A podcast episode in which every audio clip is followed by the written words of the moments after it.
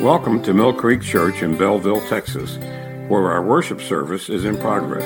Today, Pastor Monty Bird continues with his sermon series on the book of Romans. And now, Pastor Bird. Join me in prayer, please. Father, as we complete our study of the book of Romans, I just praise you for your word, for the truth, and for the steadfastness of it. We just pray that you would give us the power to embrace it and to live our lives by it. In Jesus' name, amen.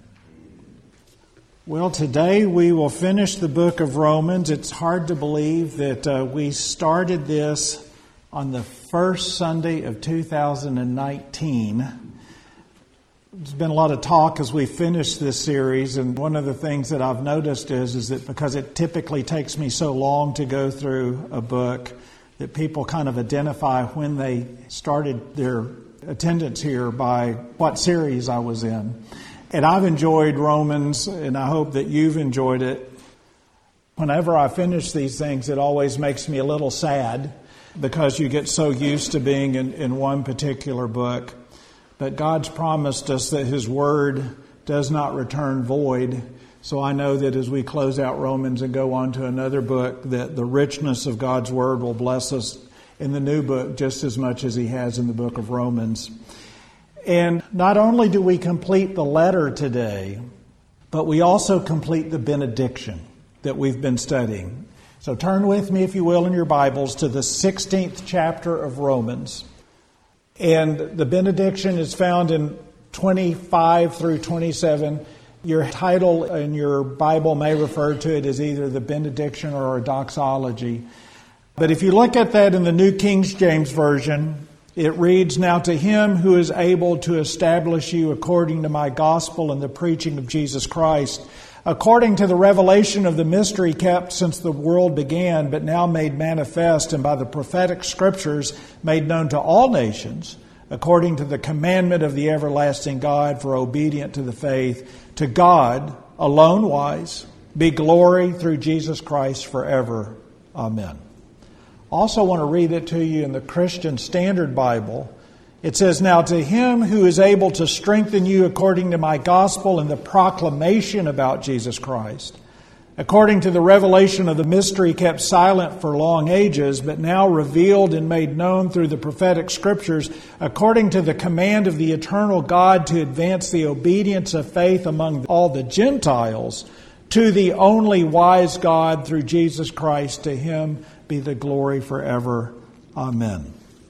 And regardless of what version you're reading, there's one thing that Paul points out that is true in both cases in verse 27.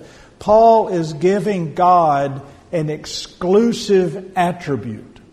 An exclusive attribute. And that exclusive attribute in the New King James Version says God alone wise.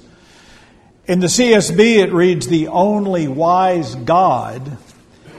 And in both cases, we see where Paul is giving God an exclusivity in wisdom. In other words, nobody else has it. God alone is wise. And remember, as Paul is closing out his letter to the Romans, the Roman culture basically adopted the Greek culture. And they adopted the Greek gods, they just changed their name. And the Greeks and the Romans both had a pursuit of wisdom. So much so that you see that Paul referenced it in 1 Corinthians chapter 1 verse 22 as he described both Jews as well as Greeks. He said Jews request a sign and Greeks seek after wisdom. When Paul was in Athens, in Acts chapter 17, starting in the 16th verse, Luke recorded this starting in verse 16. Now, while Paul waited for them at Athens, his spirit was provoked within him when he saw that the city was given over to idols. Therefore, he reasoned in the synagogue with the Jews and with the Gentile worshippers, and in the marketplace daily with those who happened to be there. Then certain Epicurean and Stoic philosophers encountered him, and some said, What does this babbler want to say? So in Athens, you have a pursuit of wisdom. And they had philosophers that pursued wisdom. And in Acts 17, with the comment that you see with the Epicurean and Stoic philosophers, you see something in regards to humanity in their response to Paul. What does this babbler want to say? The Bible says that the natural man is at enmity with God. Romans chapter 8, starting in verse 6 Paul said, For to be carnally minded is death, but to be spiritually minded is life and peace, because the carnal mind is enmity against God. For it is not subject to the law of God, nor indeed can be. So then, those who are in the flesh cannot please God if the natural man is at enmity with God, it means that man has a different set of beliefs, ideals, and what they would define as wisdom. And you see it here in Athens with Paul's interaction with the philosophers. They didn't recognize Paul's wisdom from God. What does this babbler want to say? They were living under a completely different system, and that system was a false system. The world has a system. I've said this before if you and I were to go out and do door to door evangelism and you would ask people at the door, why would a holy and righteous God allow you into his heaven? Every single person would respond with a system. The world has a system, a set of ideas, and the world system and the Christian system are two systems that cannot be reconciled. Isaiah wrote in Isaiah 55, starting in verse 8, it says, For my thoughts are not your thoughts, nor are your ways my ways, says the Lord. For as the heavens are higher than the earth, so are my ways higher than your ways, and my thoughts than your thoughts. God doesn't think like us when we are in our natural state apart from Christ. This is so important for us to grasp as Paul finishes 16 in regards to salvation and how you and I, as Gentiles, come to a saving knowledge of Jesus Christ. Because there are people who mistakenly believe that they can talk someone into accepting Jesus through logic or persuasion or emotion. But here you see that the natural man is at enmity, and the natural man and the world system are opposed to the things of God. That's why in 1 Corinthians chapter 1, starting in verse 18, Paul wrote, For the message of the cross is foolishness to those who are perishing but to us who are being saved, it is the power of God. Think about that in that verse. For the message of the cross is foolishness to those who are perishing, but to us who are being saved, it is the power of God. Two polar opposites. One that's against the things of God, and the other group of people that embrace the things of God. He goes on and says, For it is written, I will destroy the wisdom of the wise and bring to nothing the understanding of the prudent. And there you have it. Two systems, both claiming to be wise. And as the world looks at the cross, they think that it is foolishness. But it's life for believers. And Paul goes on to say something else. You know, we always read that first part. For the message of the cross is foolishness to those who are perishing, but to us who are being saved is the power of God. We always kind of skim over 19. But think about 19 for a moment. I will destroy the wisdom of the wise. I will destroy the wisdom of the wise and bring to nothing the understanding of the prudent. In other words, God will destroy the world system. That's why Paul wrote in Philippians that everyone will bow the knee. Everyone will confess. Because at the end of the day, everyone will come to a recognition that Jesus Christ is Lord. But for some, it will be too late. Paul goes on in 1 Corinthians 1 to expand upon the two different systems. Look at verse 20. 1 Corinthians 1 verse 20. Where is the wise? Where is the scribe? Where is the disputer of this age? Has not God made foolish the wisdom of this world. For since in the wisdom of God, the world through wisdom did not know God. There you have the two different systems, and Paul outlines them in verse 20 and 21. For since in the wisdom of God, the world through wisdom did not know God. It pleased God through the foolishness of the message preached to save those who believe.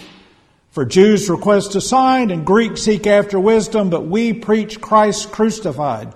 To the Jews a stumbling block and to the Greeks foolishness. But to those who are called, both Jews and Greeks, Christ, the power of God and the wisdom of God, because the foolishness of God is wiser than men and the weakness of God is stronger than men. So how does one obtain the wisdom of God. I've already told you that there are two separate systems. There's worldly wisdom, and then there is godly wisdom. And Paul said that the message of the cross is foolishness to those who are perishing. So, how does one go from the camp where the cross is viewed as foolishness to the camp to where one believes that the cross leads to life. Still in 1 Corinthians 1, look at verse 24. But to those who are called.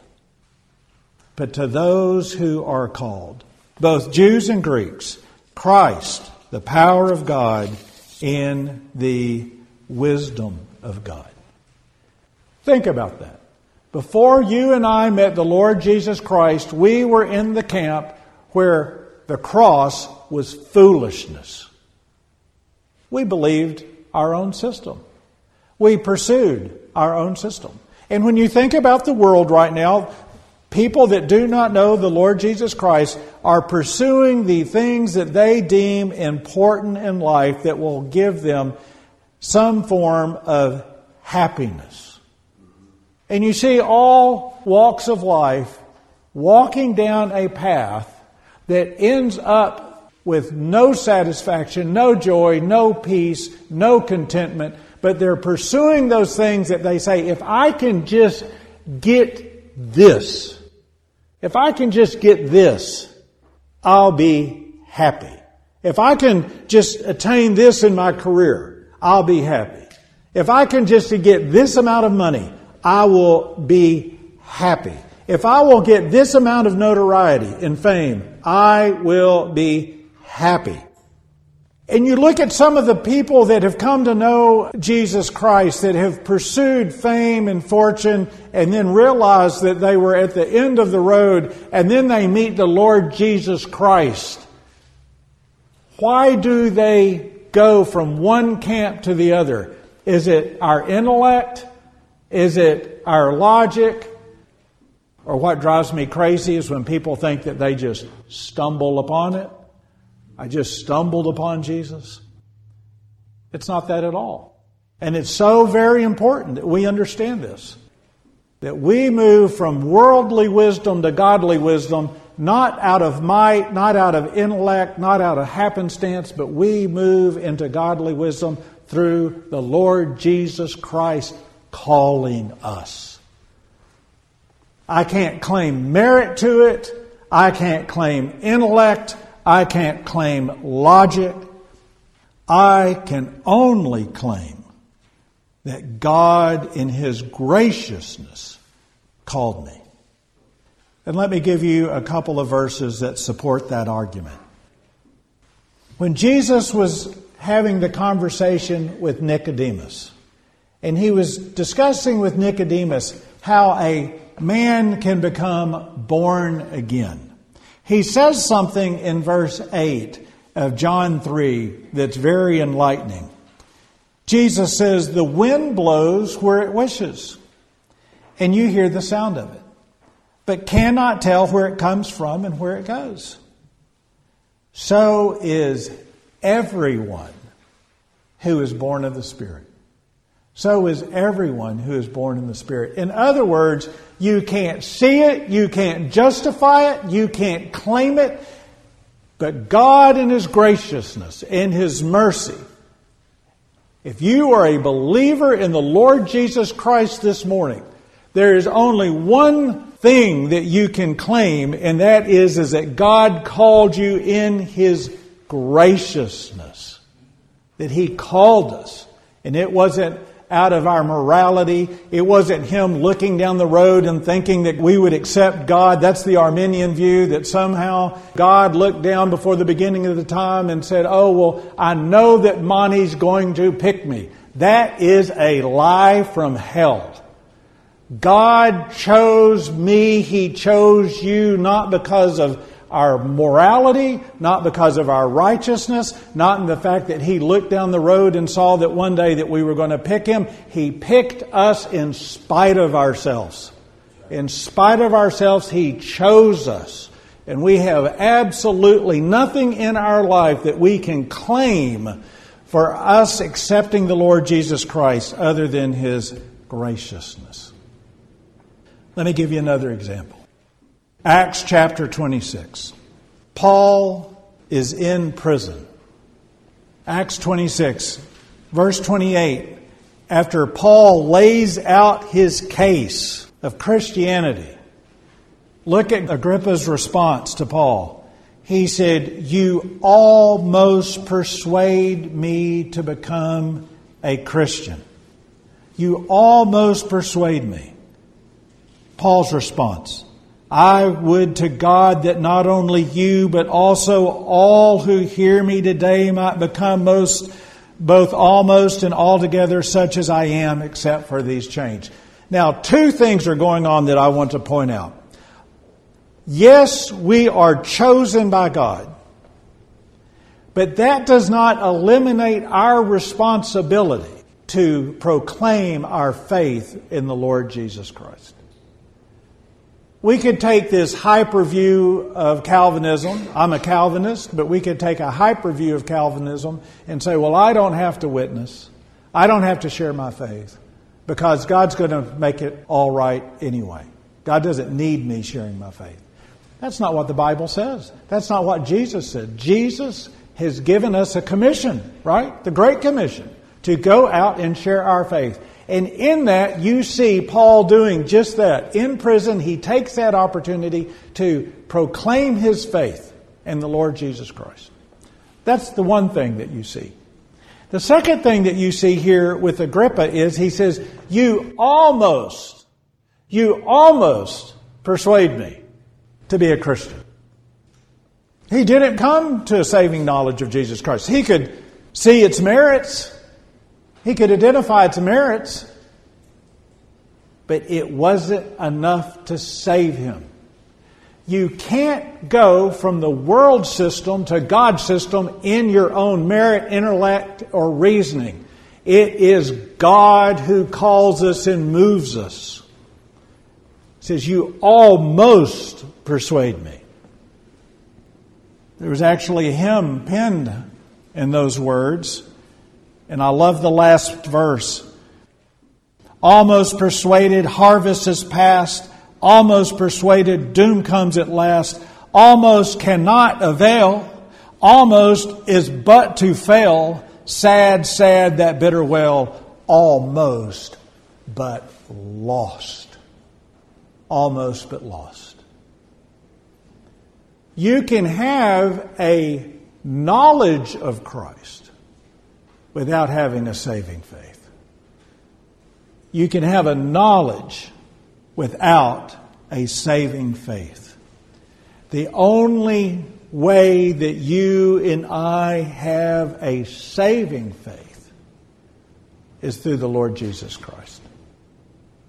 And I know that at the end of times, you and I will appear before his throne, and I am convinced that we will be shocked of how many people that had proclaimed a knowledge of Christ and were consistent in their religiosity, if you will, but we find did not have a saving faith. That only comes through God in His graciousness. Agrippa couldn't grasp the wisdom of God because he was not called. If you look back at those verses, back in 1 Corinthians 1, verse 26, it says, Not many noble are called, but God has chosen the foolish things of the world to put to shame the wise. It says he does this that no one should glory in his presence. No one should glory in his presence. And sometimes as Christians, it's easy for us to fall into this trap of being self righteous. That we've been in church for so long and we've been doing the things of church, and as we look at a world that's in continual decay, for us to go, man, I chose right. When in fact, we didn't choose at all. God chose. We didn't choose. And the one thing that that should lead us to do is that we should glory in God. And the reason why that we should glory in God is that Christ became wisdom for us. That's what Paul said in his benediction. That Christ is the wisdom of God. You see it in 1 Corinthians verse 30. It says that no flesh should glory in his presence, but of him you are in Christ Jesus, who became for us wisdom from God. It reminds me in Hebrews chapter 1, as the writer of Hebrews points out the magnificence of Christ.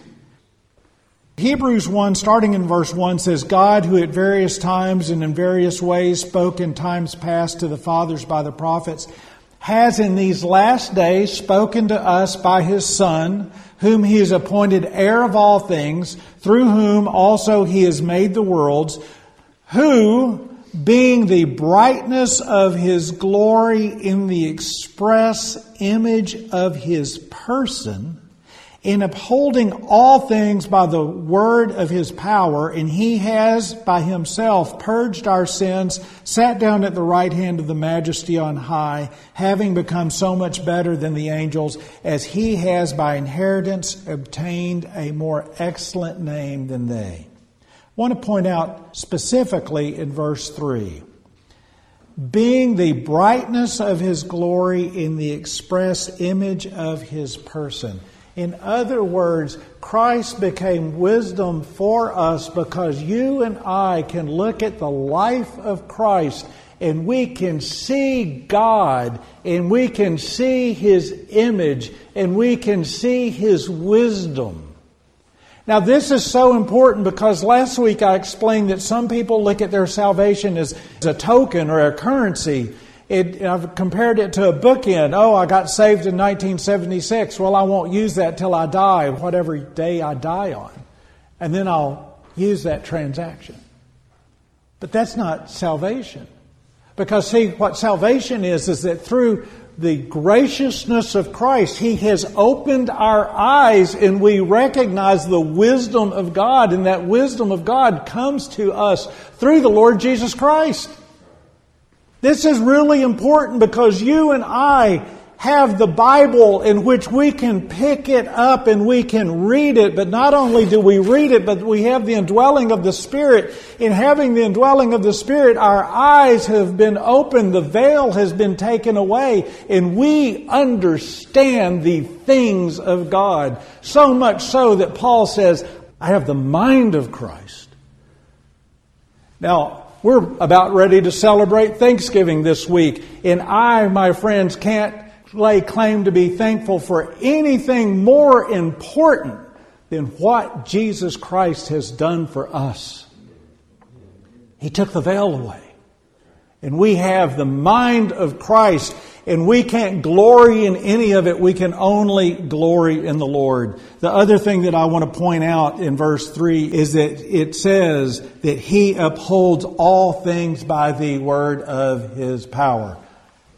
All things all things, not just your token to heaven.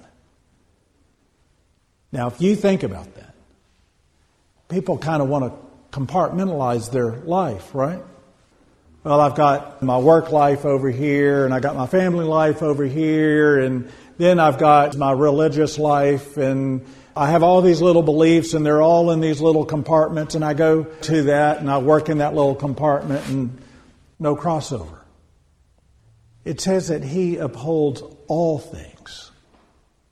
I think it's so important for us to realize that He is not only Lord of all in the fact that He's Lord of all humanity, He is Lord of all things.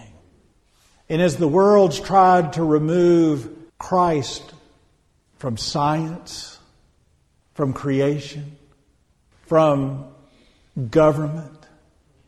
You and I need to look at Christ in the fact that He upholds all things. That's why everyone's going to fall at His feet. It's not just a ticket to heaven, He is Lord of all. Lord of all. And you and I need to live our life within that context and in that worldview of recognizing that Jesus Christ is Lord of all and He gave His life for us so that we might have the wisdom of God. John in 1 John, which is one of my favorite chapters in the Bible, says this life was manifested to us. I love that. This life was manifested to us. You and I could go out and we could witness today, and there will be some people that just scoff. If you've done door to door evangelism, that's part of it. There are going to be people that scoff at you, and they think that you're stupid. You and I have been given the graciousness of God. And when people come to a saving knowledge of Jesus Christ, it's not that the fact that you hit them up on a good day. It's not that you had the right words. Paul said, I did not come to you with what? Persuasive words. It's the power of God.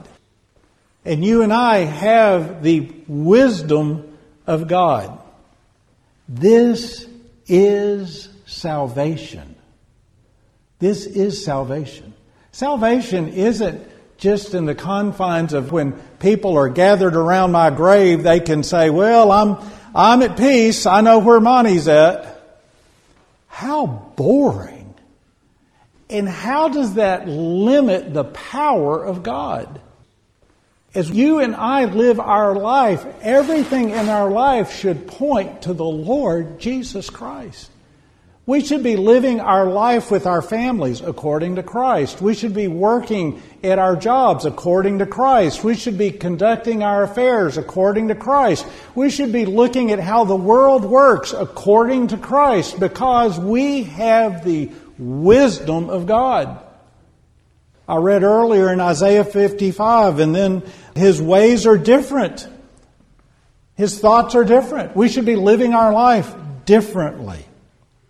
And that should lead us to glorying only in the Lord because it's not through flesh, it's only through His grace. And you and I have spent the last five years in Romans. Think about this. We've spent five years in Romans, and we understand it only because of God's grace. Only because of His grace. That's why we should praise God with a thankful heart as we understand His wisdom. Let's go to the Lord in prayer. Lord, we thank you for this wonderful gift in Christ, that the veil's been taken away, that we have the ability to understand, that through your Spirit our life is changed through your sanctifying power. And I pray, Lord, that if there's someone who's never turned their life over to Christ, that today they might accept Christ as Savior and Lord. I pray, Lord, that we would recognize why we should be so thankful.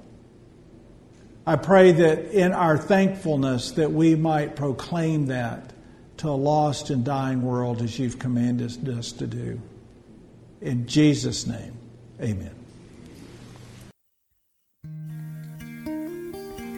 Thank you for joining us as Pastor Bird continues this sermon series.